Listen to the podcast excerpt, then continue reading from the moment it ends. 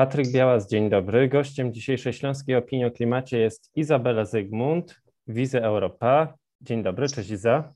Dzień dobry, cześć. 30 kwietnia Krajowy Plan Odbudowy został przyjęty przez Radę Ministrów, a 3 maja został przesłany przez polski rząd do Komisji Europejskiej do oceny. Komisja Europejska ma teraz dwa miesiące na ocenę wysłanego przez Polskę Krajowego Planu Odbudowy. Dlaczego Waszym zdaniem e, KPO to niezdana matura z planowania?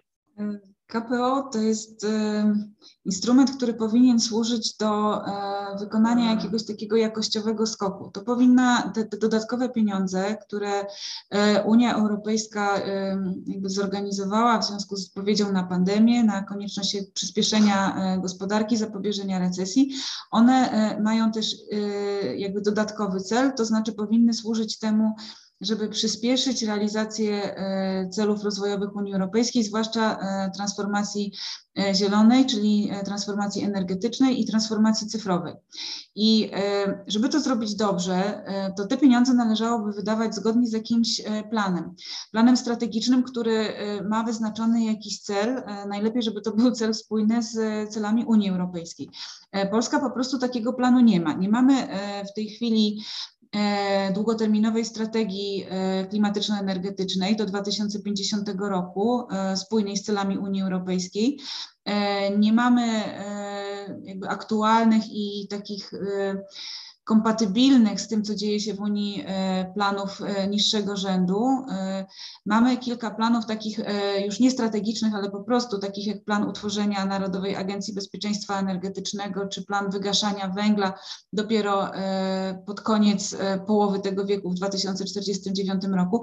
Te wszystkie plany są, są no, nie przystają do tego, co dzieje się w Unii Europejskiej, nie przystają, się do, nie przystają do tego, co Unia Europejska chciałaby osiągnąć za pomocą tych pieniędzy z Krajowego Planu Odbudowy i to e, niestety w tym dokumencie, e, tym dokumencie polskim widać. Mimo, że jest tam e, trochę rzeczy, które należałoby ocenić pozytywnie, trochę rzeczy przyczyniających się do transformacji energetycznej, to brakuje takiego ogólnego kierunku i postawienia sobie jakiegoś konkretnego celu, postawienia sobie jakiegoś e, takiego mierzalnego, e, wymiernego e, celu, który te pieniądze miałyby osiągnąć. I jest tam też e, kilka rzeczy, które po prostu e, w związku z tym, że my nie mamy takiego spójnego planu e, dostosowanego do realiów tej przyspieszającej unijnej polityki klimatycznej, to jest tam też kilka rzeczy, które mogą być po prostu źle wydanymi pieniędzmi, pieniędzmi wydanymi na rzeczy, które okaże się za kilka lat będą już nieekonomiczne albo, albo niezgodne z tym, co, co się dzieje. To zanim zaczniemy opowiadać o tym, co jest złe albo niedoskonałe w tym planie, wspominałaś o tym, że jest kilka pozytywów, więc może zacznijmy od pozytywów. E, no to z pozytywów można powiedzieć, że e, dosyć dobrze są tam opisane reformy, które, e, które pozwolą e, zwiększyć czy przyspieszyć e, rozwój odnawialnych źródeł energii w Polsce. Jest mowa o, o reformach, częściowo zresztą już zrealizowanych czy dziejących się reformach dla morskiej energetyki wiatrowej. Jest zapowiedź zliberalizowania zasady 10H, która uniemożliwia w tej chwili rozwój energetyki wiatrowej na lądzie, więc to, to będzie usunięcie bardzo ważnej, bardzo ważnej przeszkody dla, dla rozwoju energetyki energetyki odnawialnej w Polsce. E, jest też zapowiedź wprowadzenia tam e, przepisów, e, które też jakby trochę odblokują rozwój rozproszonej prosumenckiej energetyki obywatelskiej, więc tutaj jest, jest wykonany jakiś ruch, poszerza się jakaś przestrzeń do działania i to jest krok we właściwym, we właściwym kierunku. No dobrze, no to jednak jest kilka plusów ale wspominałaś też, że są minusy. Jakie takie główne wady y, widzisz w tym planie? No tutaj od, od, czego by zacząć? Zacznijmy może od, e, od tego, co pewnie dla, e, dla widzów śląskiej opinii o klimacie jest istotne, czyli od węgla. E, ja już wspomniałam, że Polska, polskie plany wobec węgla, one nie przystają mm, do tego, co dzieje się w Unii Europejskiej i, i prawdopodobnie będą musiały zostać zweryfikowane, dlatego że trwanie węgla do 2000 1949 roku, subsydiowanie wydobycia i spalania węgla dużymi kwotami ze środków publicznych, te rzeczy no, jest bardziej prawdopodobne, że się nie wydarzą, niż że się wydarzą.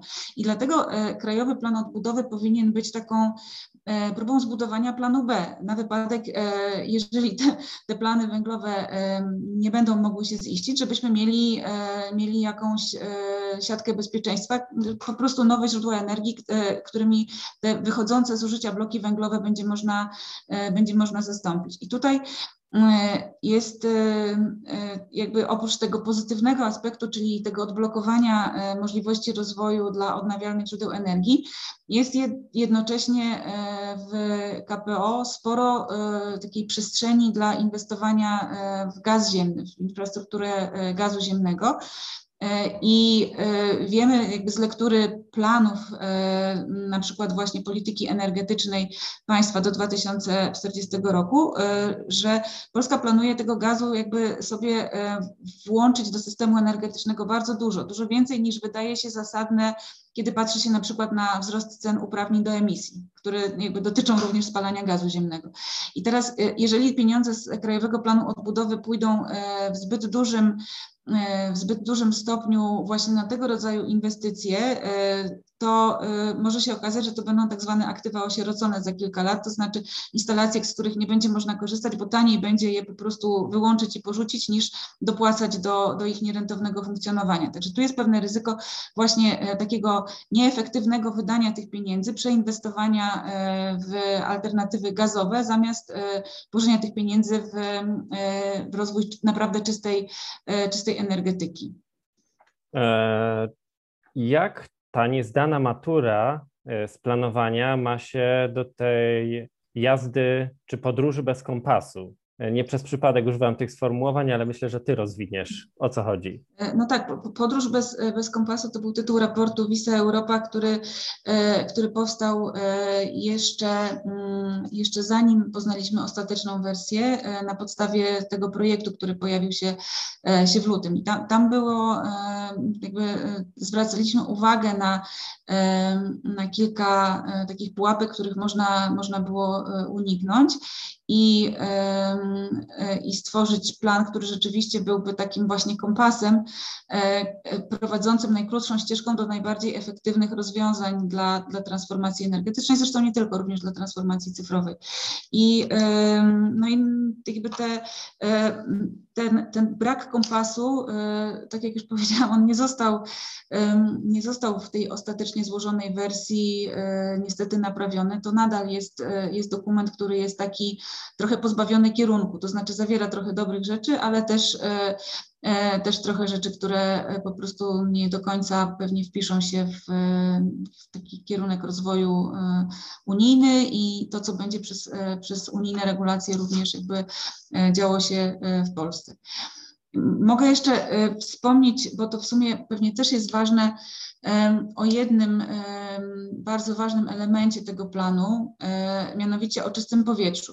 Dlatego, że to jest, e, to jest jedna z największych pozycji e, wydatkowych, jedna z największych inwestycji przewidzianych w Krajowym, w Krajowym Planie Odbudowy i można byłoby się spodziewać, że mając, mając takie tak duże pieniądze do zainwestowania w ten program i tak poważny i pilny problem do rozwiązania, e, tutaj zostaną wprowadzone jakieś działania które by pozwoliły wejść, że tak powiem, na wyższy bieg z realizacją programu Czyste Powietrze, bo wiemy, że on już trwa jakiś czas, no a jakby na, nadal oddychamy smogiem, ta sytuacja, jeśli się poprawia, to bardzo, e, bardzo powoli, więc można było się spodziewać, że te pieniądze zostaną wykorzystane do e, podniesienia poziomu ambicji tego, tego programu.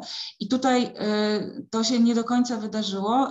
Mamy z jednej strony utrzymany taki element programu Czyste Powietrze, e, który był krytykowany ze wszystkich stron, mianowicie fakt, że nadal te publiczne pieniądze są wydawane na, e, na wspieranie instalowania nowych kotłów węglowych, co z punktu widzenia ochrony powietrza i tego, czym, e, co jest później w tych kotłach spalane, to jest absolutnie jakby działanie naprawdę przynoszące tak znikomy efekt, że, że naprawdę trudno zrozumieć, dlaczego jakby pieniądze podatników czy pieniądze unijnych podatników miałyby być na to e, wydawane. Niestety jakby tej zmiany wykluczenia e, wsparcia kotłów na węgiel w programie Czyste Powietrze nadal nie ma, ale to jakby to nie jest wszystko, bo po to, żeby ten program właśnie można było jakoś ukierunkować i przyspieszyć jego realizację, przydałby się również jakiś plan.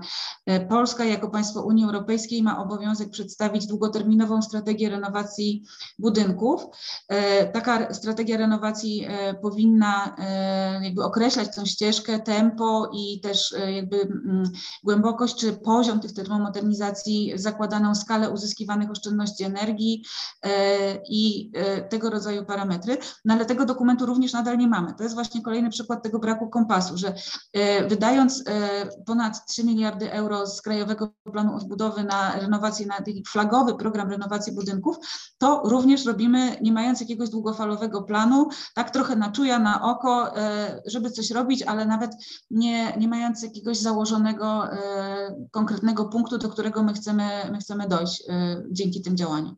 No to teraz pozostaje pytanie, skoro maturę oblaliśmy, skoro dalej tego kompasu nie mamy, no to yy, i plan został wysłany do Komisji Europejskiej. Komisja Europejska teraz ma dwa miesiące, żeby ten plan ocenić. Co możemy dalej robić, żeby przygotować nasz kraj, ale również region, województwo śląskie do takiego skutecznego wykorzystania tej, tej wielkiej szansy, jaką jest yy, Krajowy Plan Odbudowy?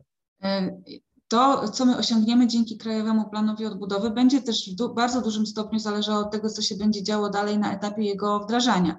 Dlatego, że to jest dokument mimo wszystko, e, mimo że ma te kilkaset stron, e, nadal jest to dokument ramowy, w którym e, będzie sporo tych inwestycji e, to są tak naprawdę e, pule pieniędzy przeznaczone na projekty, które dopiero będą wybierane i sposób wyboru tych projektów, e, to jakie to będą projekty, jakich będzie poziom ambicji, to dopiero zostanie zdecydowany. Więc tutaj należy traktować Krajowy Plan Odbudowy jako taki projekt w toku, to znaczy nawet jeżeli on zostanie już ostatecznie zatwierdzony i będzie realizowany, to to nie znaczy, że on jest doprecyzowany w każdym szczególe.